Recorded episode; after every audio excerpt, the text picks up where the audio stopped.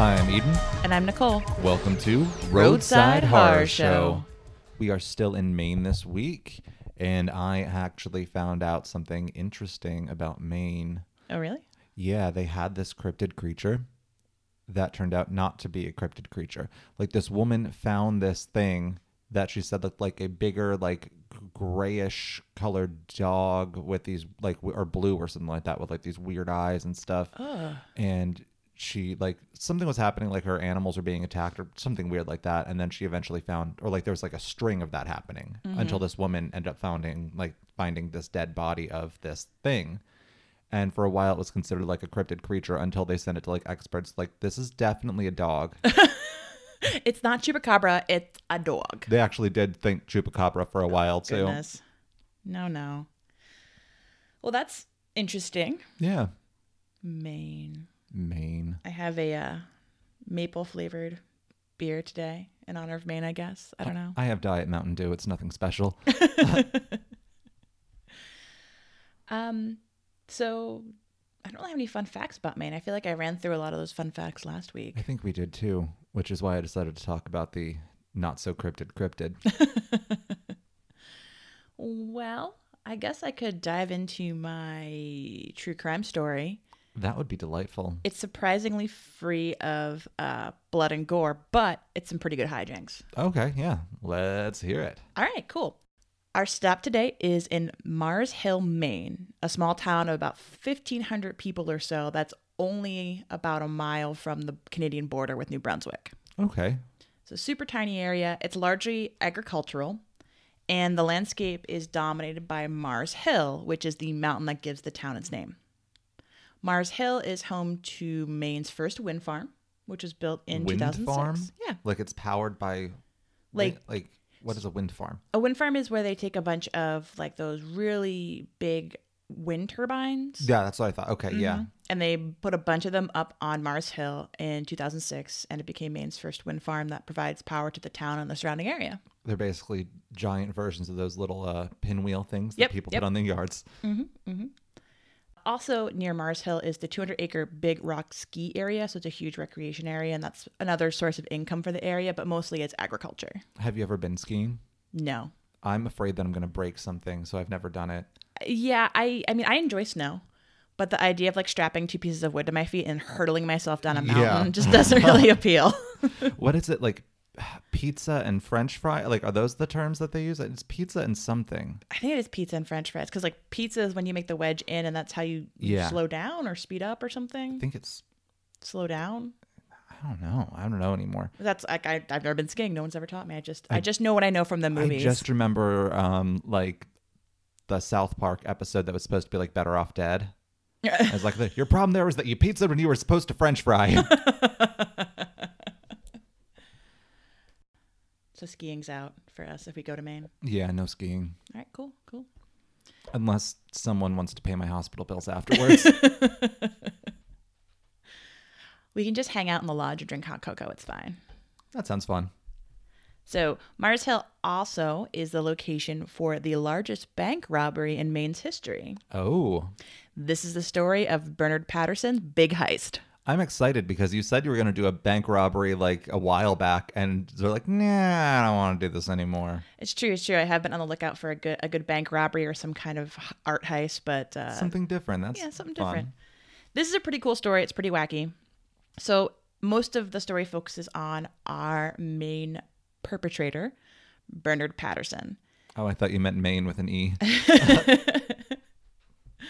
So Bernard Patterson grew up in Mars Hill during the 1950s and 60s. By all accounts, he was a really bright kid, very intelligent, but he grew up dirt poor.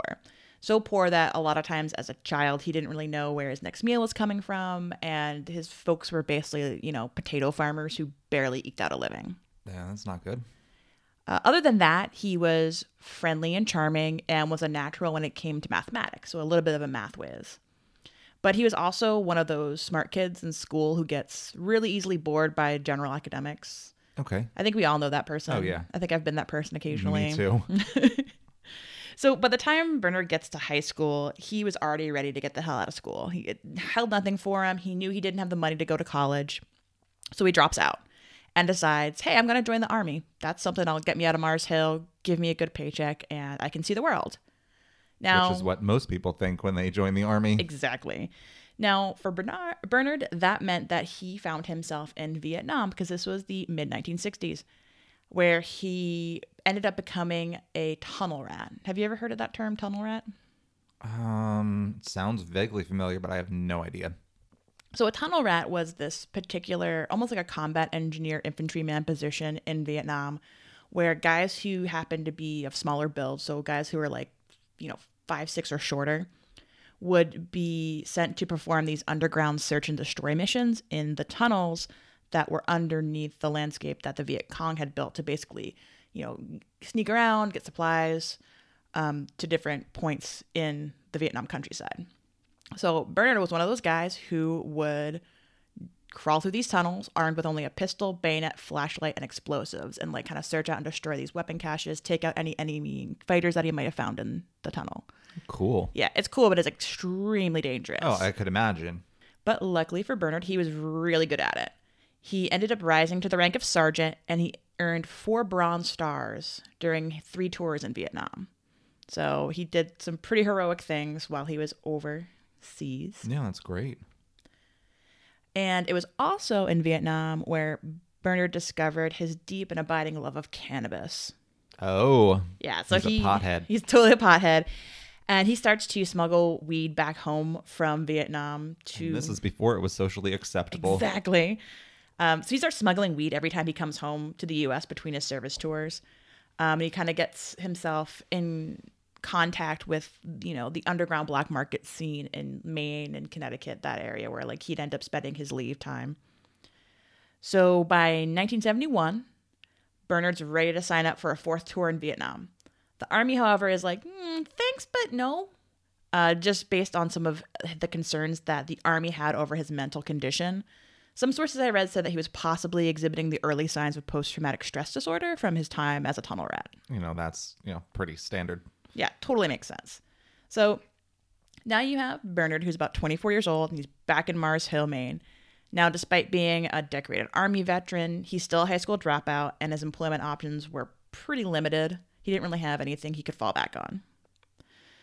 So he's unable to find work, so he spends his days partying, smoking weed, cruising around Mars Hill with a handful of friends, and romancing the local ladies. Ooh. Yeah. A lot of the uh, sources I came across said that he was very much a charmer, very charismatic guy, could basically charm the pants off ladies very easily. And it's when he's kind of just hanging around town doing nothing with his buddies that he kind of hits on this idea. He begins to case the local branch of the Northern National Bank, which is located near the heart of Mars Hill. And he notices that a majority of the local businesses in town make a weekly deposit on Fridays. Okay. So he starts to formulate a plan. And his plan is basically to hold up the bank on a Saturday morning when they still have all the deposits that were deposited on Friday throughout the business day. So on Saturday, on Saturday morning, November 12th, 1971, Bernard puts his plan into action. He puts on this kind of ridiculously floppy reddish brown wig and he enters the Northern National Bank and walks up to the teller. He didn't actually have a gun, but he had a toy gun that he bought at the local grocery store Oh, okay. that he flashes to the teller and then demands all the money in the safe. Now, despite recognizing Bernard, the teller hands over all the cash from the branch, which totaled more than $177,000, which is about $1.1 million in today's money. Damn. Yeah. So it's kind of hilarious as I picture this in my head because I just see like basically this teller's doing their job and it's like, Bernard, is that you? Like, give me all your money. so Bernard grabs the cash and he escapes from the bank and he crosses the road eh, that kind of runs down the center of town to the Prestile Stream. Now, the Prestile Stream is this, it's not a river, it's definitely a stream, but it runs through the middle of Mars Hill and it eventually runs north into Canada. So, Bernard's plan is to take the stream up as far as he can and eventually make it across the border and hide out with the money. He locates a raft that he had stashed earlier, along with some camping supplies, and he pulls them out and into the stream. Then he piles the bags of money onto the raft and proceeds to paddle down the stream. Oh shit. Okay. So his Get plans, away by stream. yeah, pretty clever, right? His plan's going pretty well for about 500 yards. Oh well, he didn't make it very far then. No, he did not. Basically, he under he underestimated how much the money would weigh, Oh and no. the raft starts to tip. Oh god. So he ends up in the freezing cold water, and he manages to salvage most of his supplies and the money, and he piles it back up onto the raft. raft. He paddles another 50 yards before the raft completely capsizes into the water. Oh no. This time, he's only able Wait, to save. why am I rooting for him? He, he you know, stole from a bank. You can't help it, right? He kind Right, he's kind yeah. of plucky. It's You're like, kind of "Oh." endearing. I don't know. Yeah. He didn't hurt anybody. He just like took a bunch of cash. Yeah. So he, I guess it's kind of how I feel about like the show Good Girls because they used a fake gun too. So yeah, yeah, that's a good show. I like that show. it is a great show. Can't wait for season three. Me too. So he, he like capsizes in the river. He grabs, he manages to grab the cash and like a handful of camping supplies before the current sweeps everything, including the raft, away. So now he's like, well, crap. What am I going to do? And he starts to hike through the woods, and eventually he reaches Mars Hill Mountain. He camps out in the mountain for a few days before he's able to locate a friend's cabin where he resupplies, gets some new clothes, and just takes that time to kind of bunk down there for a little bit. A few more days after that, he leaves the cabin and heads to his local pot dealer's house. There, he buys a couple joints and he convinces his dealer to drive him to Connecticut, Hart- Hartford, Connecticut, for about 200 bucks. Okay. Uh, so once they're in Connecticut, Wait, how much of this money does he still have? he still has a majority of it. Okay. Like he managed to save almost all the money um, that he stole. So he's basically working with like over a million dollars. That's good. So he's in Connecticut and he decides, you know what? I'm going to board a plane to California so I can catch up with one of my army buddies. So he hops on the plane, ends up in sunny, sunny California. Oh, okay. He ends up uh, hanging out and partying with his army buddy for a few weeks where they smoke tons of weed and start hooking up with a bunch of hippie girls. Eventually, Bernard knew that he would get caught if he stayed in California. So he decides, you know what? I'm just going to go big or go home or go to jail, I guess, in this point Yeah. And he decides I'm going to live as large as I possibly can until I get caught. So, So he pretty much figured getting caught was inevitable. inevitable, yeah. He kind of knew it was eventually going to happen. So he manages to secure a fake passport, convinces his army buddy to join him on a spending spree through Europe. So they hop on planes and they manage to get almost all the money through like customs oh my god. when okay. they land in in Geneva, Switzerland. Oh, well, you know, good place to go with your money, exactly, exactly. So they end up like living this crazy, like and it's like the swinging seventies, like party animal lifestyle in Switzerland for a few months. They're staying at the most opulent villas they can possibly rent. They go out to like the best restaurants. At one point, he and his buddy rent like this gorgeous like ski chalet and end up shacking up with like six women who also all live there with them. wow. Yeah, he's like living big. Uh, so it's during this time, however, like after he kind of parties it out a little bit, he ends up meeting a British Airways flight attendant named Maggie. And Maggie, who predominantly lives in London, she also happens to be the daughter of a prominent judge Is it Maggie Smith? That'd be amazing, but no. Barnard, Bernard falls really hard for Maggie, and he's totally smitten. So when her time is up in Switzerland, he follows her back to London. She takes some time off of work, and the two of them shack up in a love nest where he proceeds to spend lavishly on her, buying her lots of presents, including a Triumph motorcycle. Oh, Yeah, pretty fancy. that is fancy. Uh, after a few weeks, Maggie has to go back to work, which leaves Bernard at home in her flat with the motorcycle. He gets bored, starts going to local pub, kind of flirt with other women, partying, and then eventually he's just kind of like, you know what, I, I restless. Let's just hop on the bike and go back to Switzerland. So he does, and that's also where his army buddy stayed. So he hooks back up with his army buddy. They continue to party. Now it was probably a good thing too that Bernard had the good sense to get the hell out of London since the bank robbery, the FBI had been brought in to hunt Bernard. The local police really couldn't handle it. They didn't have enough manpower, and they also had no freaking idea what happened to him. So, from a couple of the articles I read, is that they said that Bernard didn't really act the way most criminals who rob a bank do. He, and the FBI and the local police were kind of stumped at like where the hell he could be. They knew who he was because the teller knew who he was and they kind of figured that he may have escaped into you know the wilderness surrounding mars hill but from there they had no idea However, eventually they come across his dealer who gave him the ride to Connecticut and they start piecing together the missing parts of Bernard's trail. Oh no. Okay. Mm-hmm. Eventually they realize that he has a fake identity. I think it was something like Robert Inger Okay. was his fake identity. And they realize that this Robert Inger fellow has been in Europe for about as many months as Bernard's been missing and has lots of cash to throw around. Ooh, smart, smart, smart. Mm. So they contact the local European authorities, including Scot- Scotland Yard, who then begins to look for Bernard in London. Meanwhile, he is back in Switzerland, and he and his buddy kind of go, you know, I'm bored with Switzerland. We've kind of partied this out. Let's see what else Europe has to offer us. So they go on a motorcycle trip cross country, well, cross continent, I guess, across Europe. They bike down to Italy for a couple days, and then they decide, you know what, let's go to Greece. And they get to Greece, and the border guards are like, mm, you guys are on two bikes and you have a lot of cash.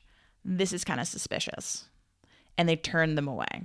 Okay. At this point, Bernard's army buddies sort of catching on that obviously this money is stolen Yeah. and Bernard's probably Doesn't in a really lot of trouble. Genius to figure that out at this point. Exactly. It's like, well, it's been a really fun ride, so uh and he steals a little bit of Bernard's cash and just takes off and like disappears. Bernard's kind of like, well, that sucks. I guess I should probably hit the road again. And he goes back to Italy and he ends up hopping on a ferry across the Mediterranean to Tunisia. Now, I've never known that much about Tunisia, I don't know a whole hell of a lot about it either. but I do know that it's a Muslim country. Yes, because it's North Africa, right? Yep. Yeah. Yep. It's a Muslim country, and I don't think Bernard knew that. Um, so he was pretty miserable when he was there because he couldn't really party because there wasn't booze. There weren't a lot of like free ladies looking to get down with a charming short dude.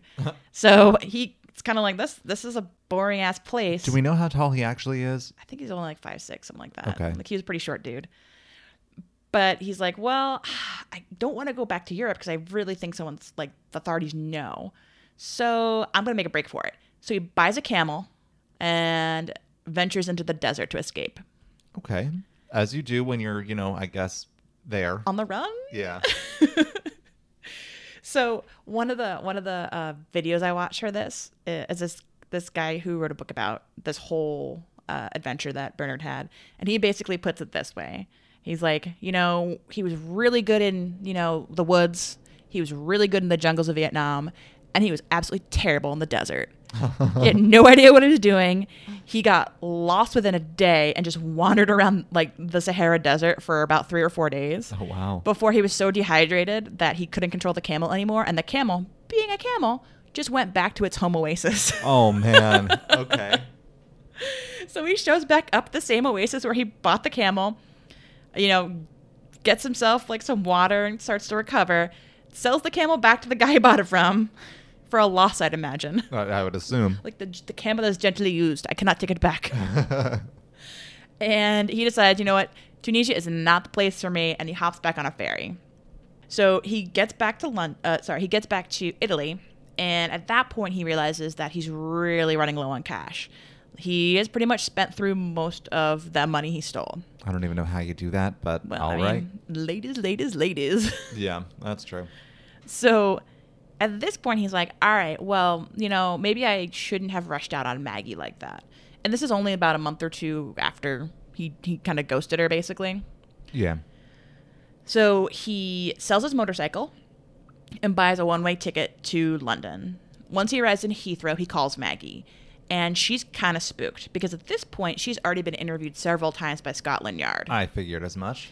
So she reluctantly agrees to meet him.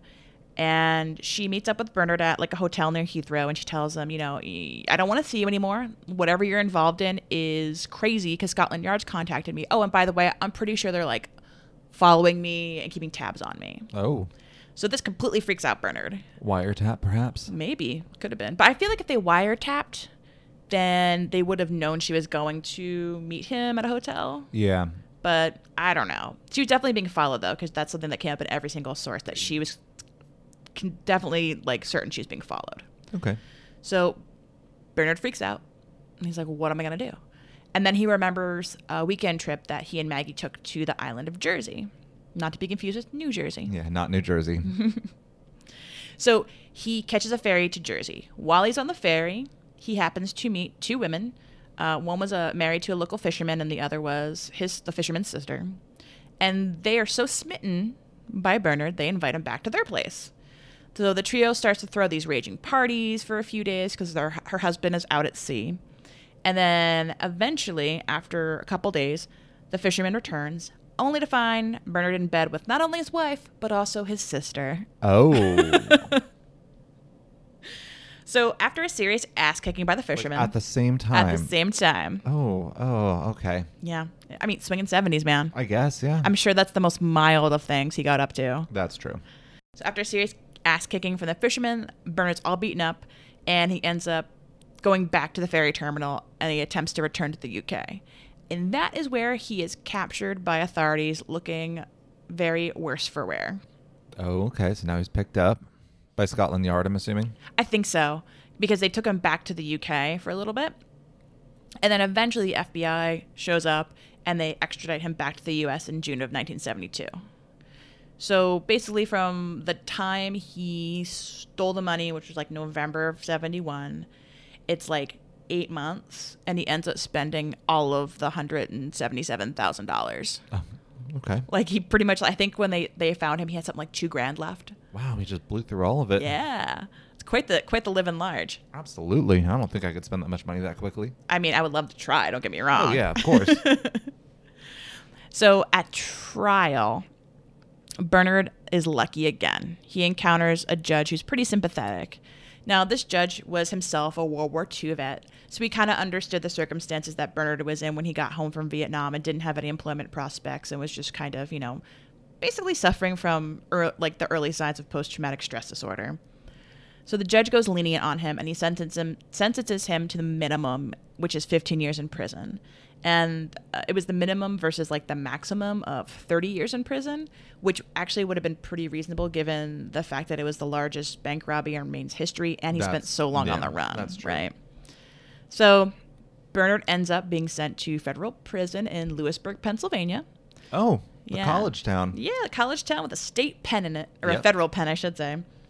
And uh, the Lewisburg Penitentiary is pretty infamous for just the violence that happens among the, the incarcerated population there. Really? I didn't know that. Yeah, it has. It's it's always been like it's one of the worst, quote unquote, like that, like San Quentin. Like they're very tough. Wow. Yeah, they're very tough. Because, uh, like, it's such. Have you ever been there?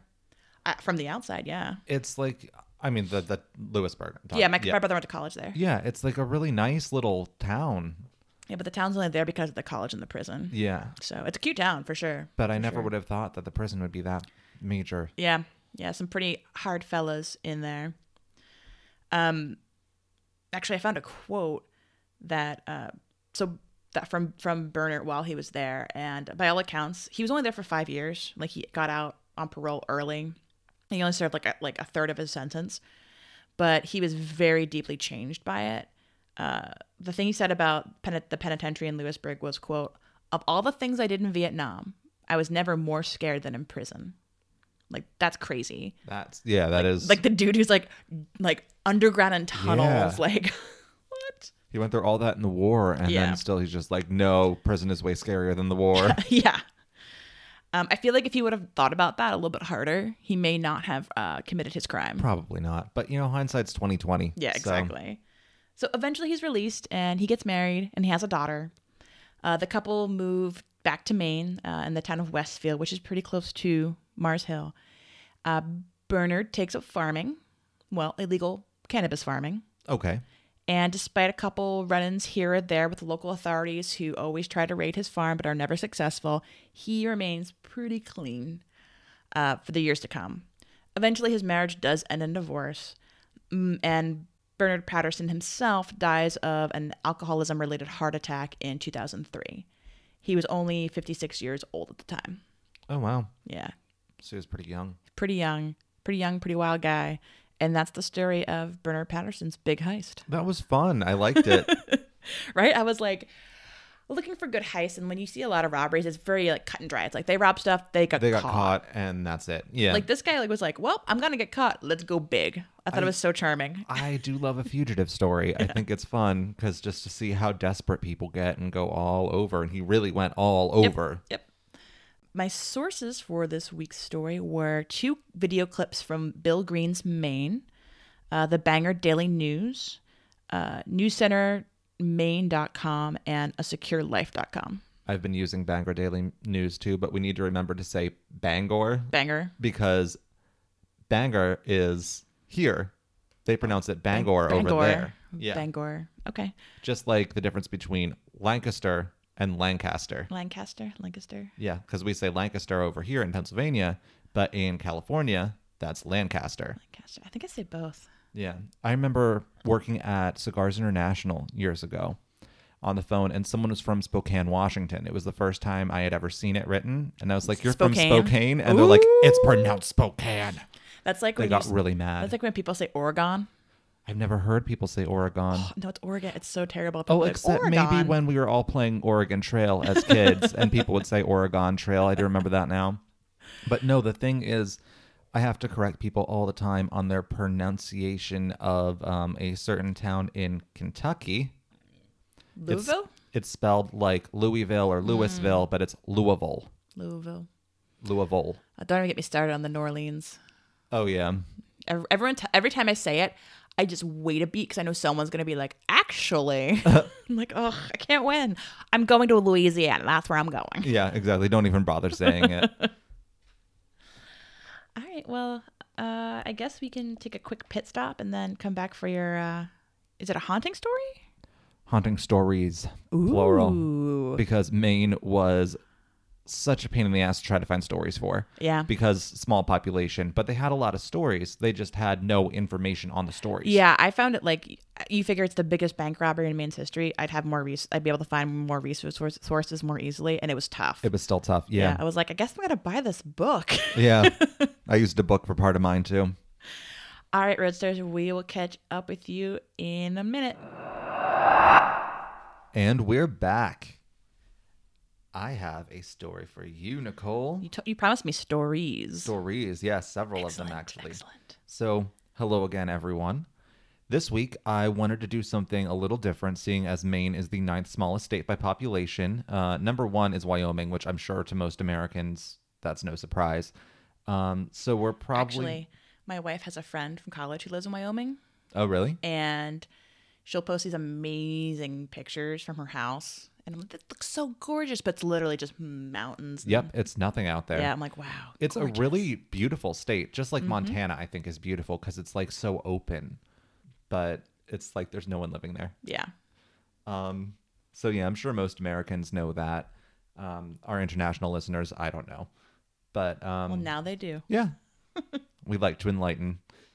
Um, so we're probably going uh, to have a hell of a time finding stories for this. I thought, which we did, both of us did. um, yeah. So anyway, with such few people living in Maine, it made it really hard to find a nice beefy story. Sorry, I don't know how else to describe it other than beefy. Beefy. There were many stories that I found a little bit about, but like no real information on them. This one I wanted to do had maybe two articles done on it. One was a paragraph long, and the other was behind a paywall, and I would have to pay fifteen dollars just to read the article. So I wasn't doing that. Uh, you it was didn't want that deal for a hundred dollars for all the articles you could read for no, a year. no, no, thanks. Um, because it was strictly Maine, so I mean, we're not going to use it again. no, probably not. Strictly Maine. That's like a I don't know. Yeah, I feel like you'd learn all about like some sexiness in Maine. and blueberries. Strictly Maine. Let's get in our canoes and pick some blueberries. pretty much. Uh, it was about a haunted house where there was the body of a child with a missing foot found inside. What? Yeah. So I was like, what the what? That is like a that's such a hard choice because you're like I want to know so much more about Yeah. how this happened, but I also don't want to spend fifteen dollars. Exactly. it sounded really interesting and scary, and I even had the perfect title for it too. Footloose, uh, footless and fancy free. well, you aren't getting that this week, but you are going to get a few shorter stories.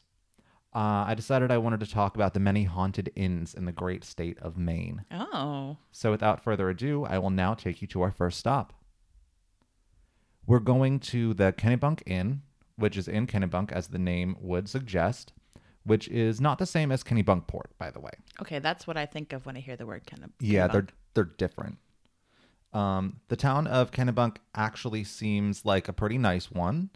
They have a lot of beaches and a wildlife refuge, and Nicole, lots of blueberry fields, which is what we, or at least I, learned last week is one of the biggest industries in Maine. Never would have thought that. So, the Kennebunk Inn was built somewhere around 1799 as the home of Phineas Cole, who I found pretty much zero information on. He then sold the house to Benjamin Smith, who sold it to Dr. Orrin Ross and subsequently gave it to his son, an obstetrician named Dr. Frank Ross, who seemed to be very good at his job, since I was able to find out that he reportedly, quote, never lost a mother in over a thousand deliveries, end quote. Wow. So that's really good Yeah. for the time, especially. Um, he ended up dying in 1926, and the property went to a Mr. and Mrs. George Baitler, who ended up converting the home into a hotel, which they named the Tavern. Okay, straightforward. I like it.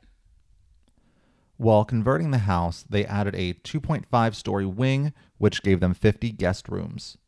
The downside was that these rooms had shared bathrooms, which should have been a deal breaker for me. I want my privacy and I don't want to be rushed. it wasn't until the 1930s that the inn began going by its current name, which is the Kennebunk Inn. The inn fell into disrepair around 1978. It was bought by Arthur and Angela LeBlanc, who restored it. The interesting little tidbit for you that I have uh, the current owners, Brian and Shanna O'Hea, I guess the name's pronounced. Okay. It's O H E A. Yeah, I would say oh hey. Yeah. Um, they are the the chefs at the inn, and they met in culinary school at Culinary Institute of America. The Culinary Institute of America has four locations, and I'm not sure which one they went to, but I'm guessing the New York campus, since the others are in California, Texas, and oddly enough, Singapore. But it's still the American. Yeah, it makes Okay. the name very misleading, but whatever. Uh, it also may have been California, though, because on the inn's website, it did say that Shannon lived in California for a while. Okay. Fun fact George H.W. Bush, that's the senior Bush for those of you that don't know, uh, has a summer home just a few miles away from the inn. Oh. So it's very presidential. The food in the restaurant is said to be very good, and it better be with the chefs owning it. Um, they've actually been featured on like Chopped or one of those. I like on the Food Network. Yeah. That's cool. Their lobster white pizza was featured on Oprah's magazine. Uh, sold. Yeah, it was super pricey for a pizza though at thirty-four dollars. But what do you expect when there's lobsters and freaking truffle oil on it? Ugh. The rest of the menu is pretty much the same way, pricey, but everything still seems very appetizing, which should be no surprise with it being owned by chefs. Exactly. They're like, totally like focused on delivering a superb dining experience. And then when you've eaten so much that you can't possibly roll yourself to your car, they have lovely guest rooms for you. Exactly, 50 of them. Perfect. The room styles seem to be named after presidents, which was interesting. There's the Adams rooms, which mostly have queen beds and are around 150 square feet. The Jefferson rooms feature mainly king size beds and are a bit more spacious at usually around 200 square feet. There was one suite that I found in the Jefferson rooms, which had a king size bed in the bedroom and a twin sleeper sofa in the sitting room. The Madison rooms are all 285 square foot suites, usually with multiple bedrooms. And finally, the Washington suites are massive for a hotel room, or at least they are in my opinion. Suite 39, for example, is 830 square feet. That's only 100 or so square feet smaller than my whole house. I was going to say, I'm like, that's like uh, the size of a, a modest home. Yes. this one had two bedrooms, a bathroom, a sitting room, and a kitchen. The paranormal activity in this building is partially attributed to the ghost of a man named Silas Perkins. He died somewhere in the mid 20th century and is said to move objects around and throw wine glasses and bottles. Maybe he didn't like his job. Maybe. Um, another source said the ghost's name was Cyrus and not Silas. The first mention of him was during the time the LeBlancs owned the hotel. Angela said one of her staff went down to the basement and came back up not long after saying there was, quote, a presence down there, and its name was Cyrus. Angela was a skeptic and didn't really believe her, and the two just sort of laughed it off, but the employee would refuse to go down to certain areas in the basement after that. I mean, That's fine. Yeah. There were also reports from a bartender named Dudley who said that the mugs that the hotel had up on like a shelf behind the bar would sometimes fly out of his head. Rude. Glasses would also shatter for no reason. A little terrifying. But I mean, I don't know if Dudley got stuff thrown at his head because maybe he acted like Dudley from Harry Potter. Who knows? so Janet Cipriano, who also worked for the restaurant in the hotel, said she also had an issue of the glassware. She said one night that she was carrying expensive crystal goblets when she walked into the kitchen uh, to her coworkers talking about the ghost. She told them she didn't believe in ghosts. And seconds later, she says a goblet flew off her tray and shattered against the wall. None of the other goblets were knocked over in the process, and she says that it changed her view on ghosts. Wow. That's like perfect timing. Yeah, right? Staff usually set the table for breakfast the night before by placing glasses and plates and silverware out on the tables. They would sometimes come in to find the silverware moved and the tables and chairs to be out of place. There was also a guest in room 7 who said during their stay the door kept opening on its own, even when locked. They got so fed up with it that they just left the door open for the rest of the night. What? yeah, this might actually be room 17, although it said room 7. You'll understand why in a minute. I'd be so pissed if that happened to me. I'd be like, where is the desk chair that I can prop against the door? Yeah, something. Um, I loved how uh, you were looking in a different direction. Then, as soon as I said, even when locked, your head just flipped Whipped. back to me. Yep. there was also a guest who said, while outside, he saw the figure of a man dressed in old timey clothing standing by one of the second story windows. Now, I'm going to tell you why the names differed between sources. A newspaper actually ran the story of the ghost supposedly named Cyrus up until that point, and a local woman named Priscilla read the story. She ended up telling them about her father, Silas Perkins, who had spent his final eight years at the inn. On the day he died, he had left the inn to buy a newspaper and suffered a heart attack on the way. He was brought back to the inn and placed in room 17 before passing away. He was 72 years old at the time. Interesting. Fun fact about him he was actually a night watchman at the inn and was in the coal industry and also was a published poet. Very diverse. He's actually kind of a little famous in Maine for his poetry. Cold spots can be felt in the rooms as well as uh, the door handles jiggling in room 17. Although this ghost may seem a bit like Peeves from Harry Potter, and you might think he's being a dick because he didn't want people around, uh, that's not apparently the case. The LeBlancs were able to talk to Silas via a Ouija board, and they asked him, Do you like us? He responded with, Yes. So that's something at least. Well, hey, at least that's reassuring. You don't have the terror that he's going to throw, you know, glasses at your head, Exactly. unless you're Dudley. Yeah, unless you're deadly. Poor deadly. uh, there's also rumors of previous owners haunting the hotel, but nothing concrete that I could find on that. There's also the ghost of a little girl named Emily, according to a psychic. She's said to be playful and will run up and down the hallway and knock on doors, like little kids do. Mm-hmm. Very annoying. Thank you, Emily. One of the workers also said she was completely alone there doing paperwork. There weren't even guests at this point, and she felt like someone had walked up next to her and she heard loud moaning. Oh. The psychic said that there was another ghost named Perkins as well, which is weird since it's Silas's last name, but she says that he's been helping women to their car. That's interesting because he was a night watchman, right? That's what So I he's- said.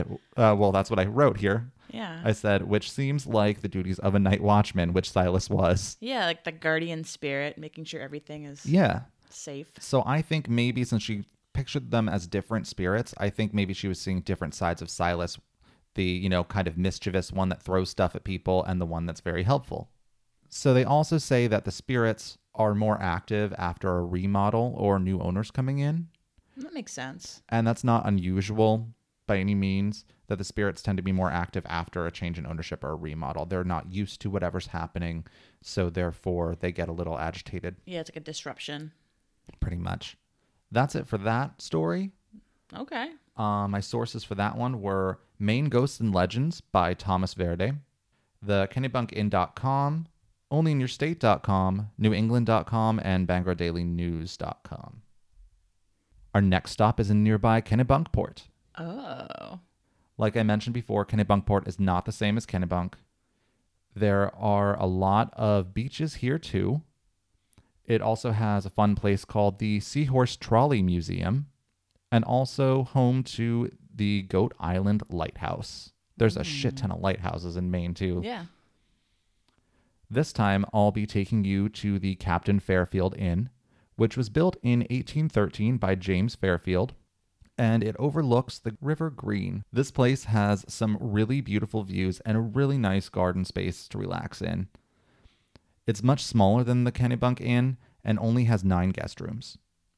It has a basement and attic and stands at two stories. Captain James Fairfield had just been released from Dartmoor Prison, where he was kept by the British for privateering in the War of 1812. His father in law bought the building for him and his wife, Lois, as a gift for their wedding. Sadly, James only got to enjoy the house with his family for five years when he died of pneumonia, and he was only 38 at the time. Wow, that's sad. The house became a B&B in 1991 and has been a quaint honeymoon spot ever since. That makes sense because it's small, has a It's lovely small, garden. Yeah. Very good for, you know, newlyweds or Mhm, anyone mhm. else looking to have a romantic getaway. So listeners, hint hint wink wink if you want to take me there. Cuz I am single as hell. Um Single and looking for romantic weekends. uh, so James Fairfield's portrait is still hanging over the fireplace to this day, but it's just a copy of the original, which is hanging in the Brick Store Museum in Kennebunk. Fairfield had commissioned the portrait of himself in 1808 and had sent it over to his wife via ship. But the ship ended up sinking and the portrait was never received. However, years after this, and I believe after both he and his wife had passed away, a Swedish ship found a floating tube in the water and the portrait was inside and still in good shape. no way. Yep. So, tack, Sweden. God, what are the chances? Yeah. That's insane. And tack is Swedish for thank you, by the way. Oh.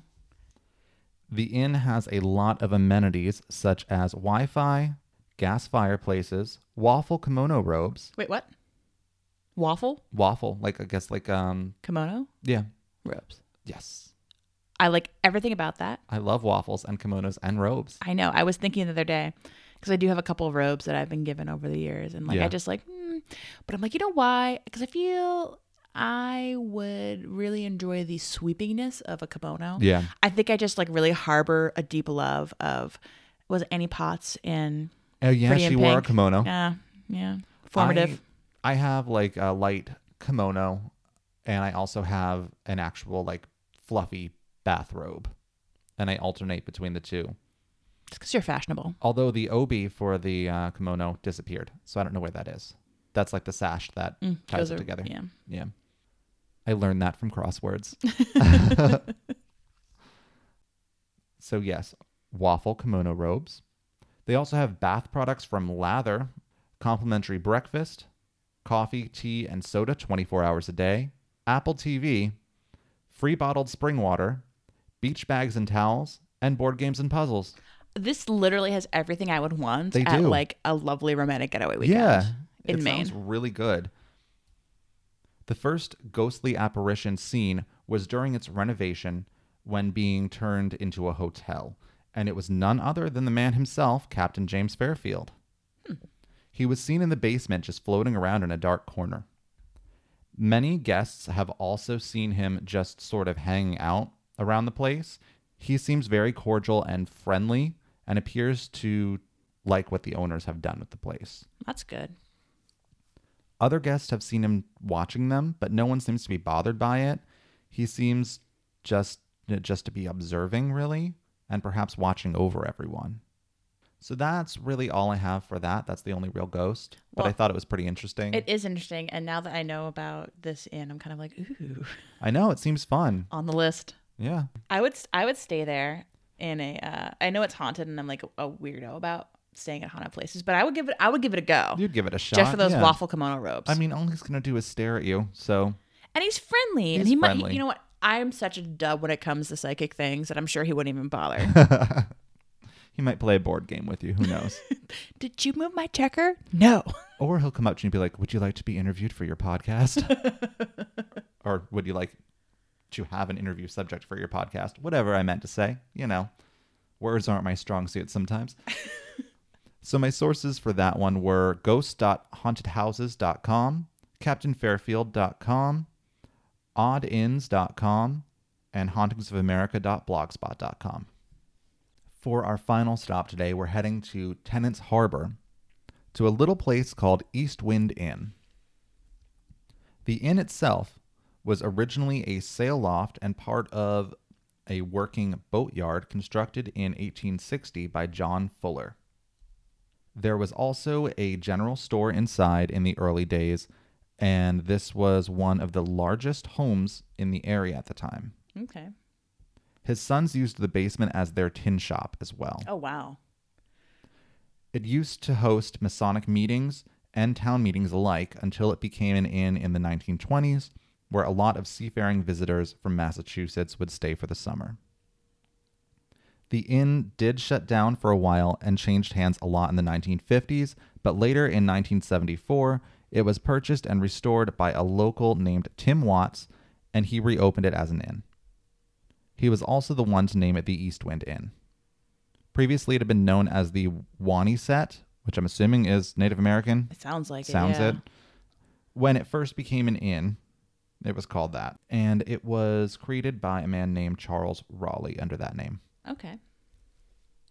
Later, he added to the building when he purchased an adjacent property, which was an old sea captain's mansion, because I guess Maine has no shortage of those.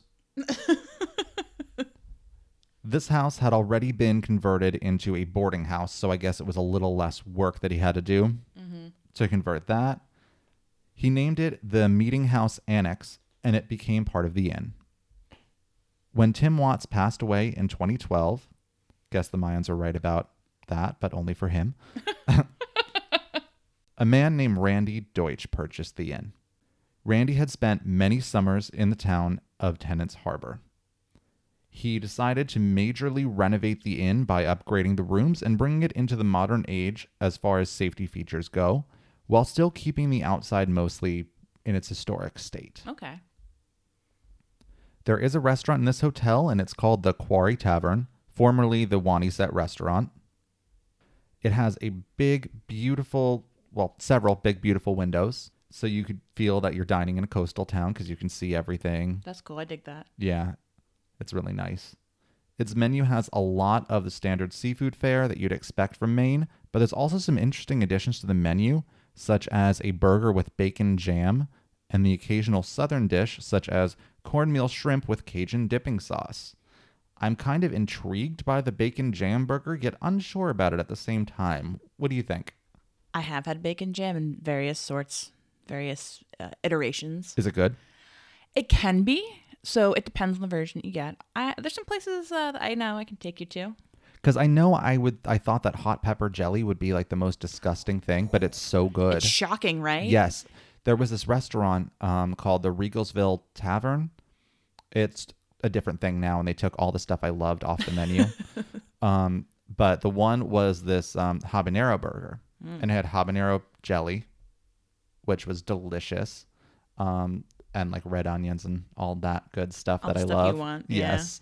And they also had these buffalo spring rolls that were amazing. I get behind spring rolls. I like spring rolls. But when I ordered them the one time, I accidentally said Buffalo Springfield. you know it's delightful. Pepper jelly with brie. Any kind of creamy cheese. Okay, I could see it's that. like the top three best accompaniments to brie. whenever the hot pepper jelly would like fall off the burger because you know it does um i would end up like dipping my fries in it and that was really good too but i've also dipped my fries in like sweet chili sauce and other stuff that you don't really think goes with fries Yeah. but here spoiler alert anything goes with potatoes anything chocolate covered potato chips Potatoes go work. with potatoes, for God's sake. oh yeah potatoes definitely go with potatoes i would like some potatoes with my potatoes always Always.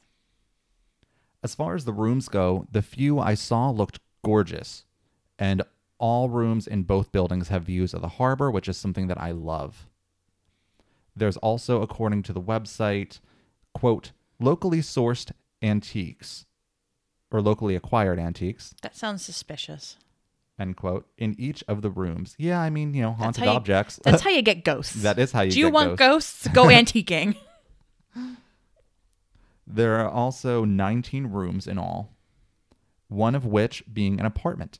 Oh, cool. There's private baths and Wi Fi, so that part's modern. But here's the weird thing TVs are available by request in most rooms, and only some of the rooms have air conditioning. So that's a little weird. By request, someone's gonna be like, "I brought up your TV for you." Yeah, that'd be weird. Maybe it's something that you request, like when you make when your you're reservation. asking for a room, Yeah. I'm thinking, yeah, Yeah. that's just it. Just sounds weird. TV by request. TV by request. They also have a complimentary breakfast, which is always something I love. Go downstairs in your pajamas if you want and just get yourself some free food. If you're looking for something to do during your stay here, you can go to nearby Rockland, which also has a haunted hotel that I'll briefly touch on at the end. But Rockland has the Farnsworth Art Museum, if that's your jam, if that's your bacon jam.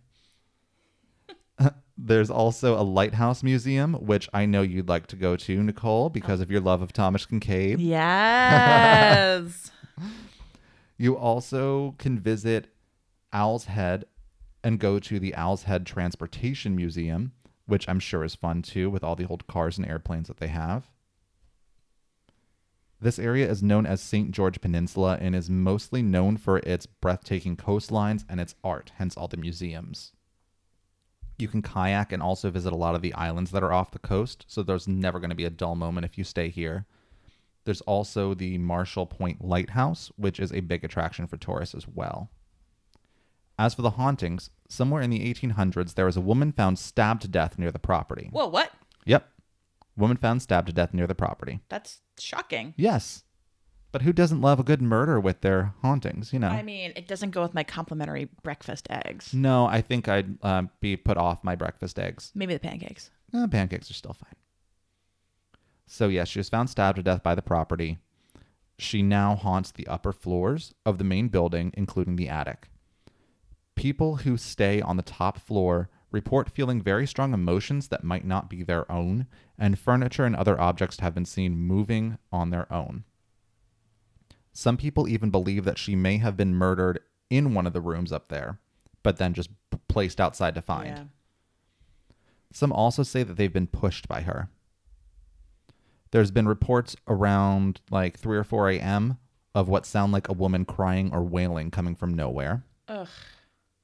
There are cold spots and even like the room becoming icy cold in the middle of the night. Maybe that's why not all the rooms have air conditioning. Maybe. The ghosts do it for you. People have been held down in their beds, Nope. unable to move. Nope. They feel pressure on their chest and their throats and say they can't even scream. That's a big nope. No, exactly. Mm-mm. Several of the windows in these rooms have also spontaneously shattered with no known cause.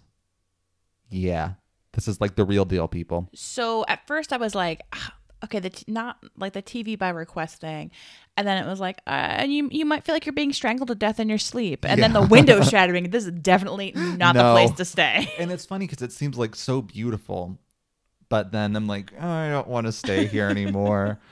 yeah, so there's all that good stuff. Windows shattering, feeling like you're being choked. If that's your bag, then go for it. Guests and employees alike have felt overwhelming sadness or anger in these rooms as well.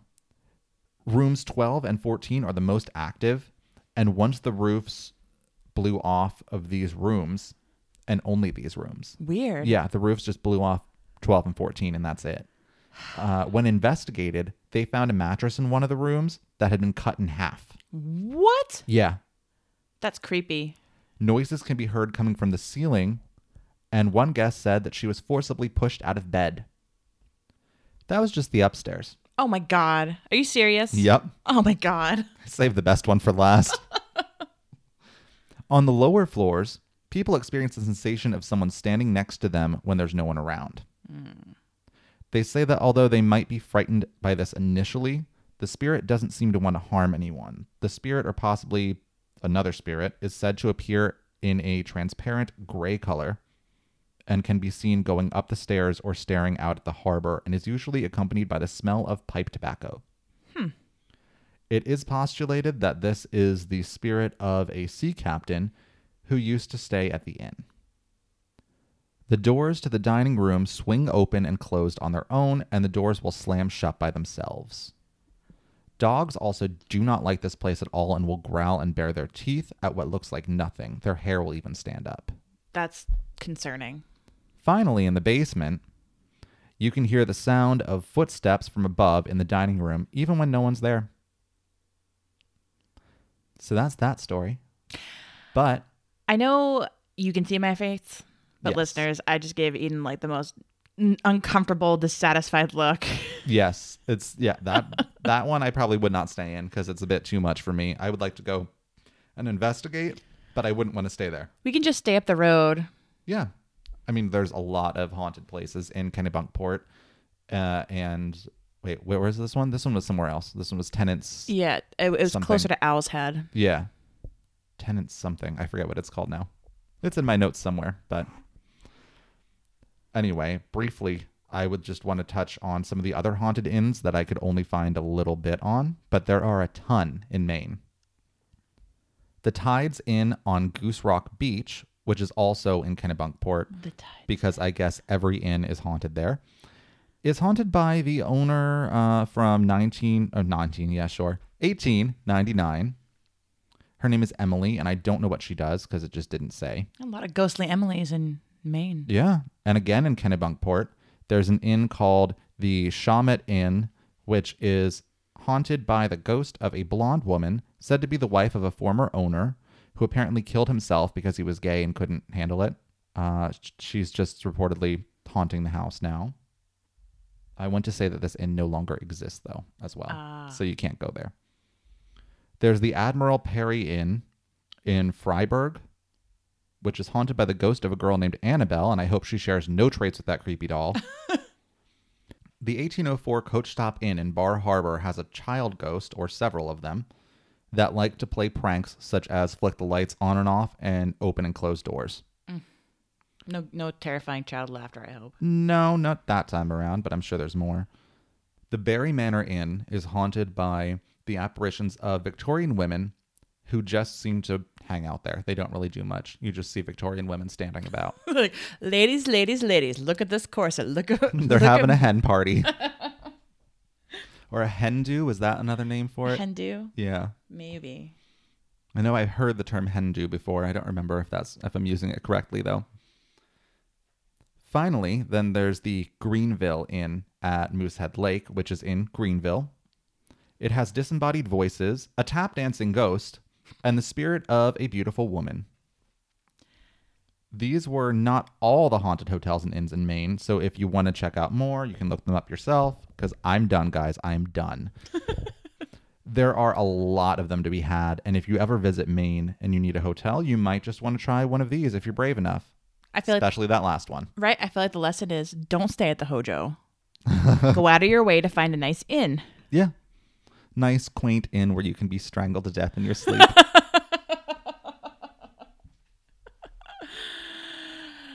You heard it here first. yeah. Don't blame us. We take no responsibility for your actions. So if you stay there and almost die, don't blame us. But totally let us know about it. Yeah, still write in. Ah, that's all I have. Your sources? Oh, my sources. I guess I need sources for the last one. There we go. TheEastWindInn.com, HauntedPlacesToGo.com. All of those have a hyphen between them. HauntsOfAmerica.blogspot.com and VisitMaine.net. So, are you being paid by the Maine Tourism Board for highlighting all their lovely inns? Yes. No, I'm not. I wish I was. Maine, yeah, I did you a favor, so you're going to pay me now, okay? Or at least give me some free room and board when I decide to go there. Just saying, some coupons would be lovely. Absolutely. Well, I guess that brings us to the end of our, our adventure in Maine. That it does. Would you stay at any of those hotels? Uh, yeah, the second one, the the Captain James Fair, That's- Fairfield. Yeah. Yeah, that place sounded That's cool. probably the one that I would want to stay to. I'd love to go to the other ones, but I would not stay there overnight, especially that last one. fair, fair. No way in hell. Mm, Pass, big pass. Yeah. Shattering windows. That's fucking nonsense. Nope. And roofs blowing off. Well, that's what I'm curious about. So, like, if you're staying there and like your your window shatters, like, do you get a discount? Do you have to pay for that? Yeah, like, because if you don't have to pay for it and you get a discount, I mean, that's like you know, Yeah. You want to break a window. I don't know why. At that point, if you got your room for free, I would just be like, takes a hammer, smashes it. Sorry, guys, it just broke on its own. I guess I have to, you know, stay for free it now. was terrifying. Yeah. I am suing. All right, gang. Um, I guess if you would like to contact us, if you have stayed at these places, awesome. Let us know. If you haven't and you want to know more about it, you can always shoot us an email, or t- really, emails about anything. We'll we'll get back to you. If you've stayed at other haunted hotels in Maine, please let us know as well. Yeah, yeah. Uh, you can email us at roadsidehorrorshow at gmail.com. You can also visit us on our website, which is roadsidehorrorshow.podbean.com. You are welcome to follow us on social media. You can find us on Facebook and Instagram at Roadside Horror Show. And on Twitter, sometimes maybe, at Roadside Horror. Uh, last but certainly not least, I'd like to thank Yax Rocks Designs for our lovely logo and E Massey for our intro and outro music. All right, guys, until next time, Creep on, creeping on.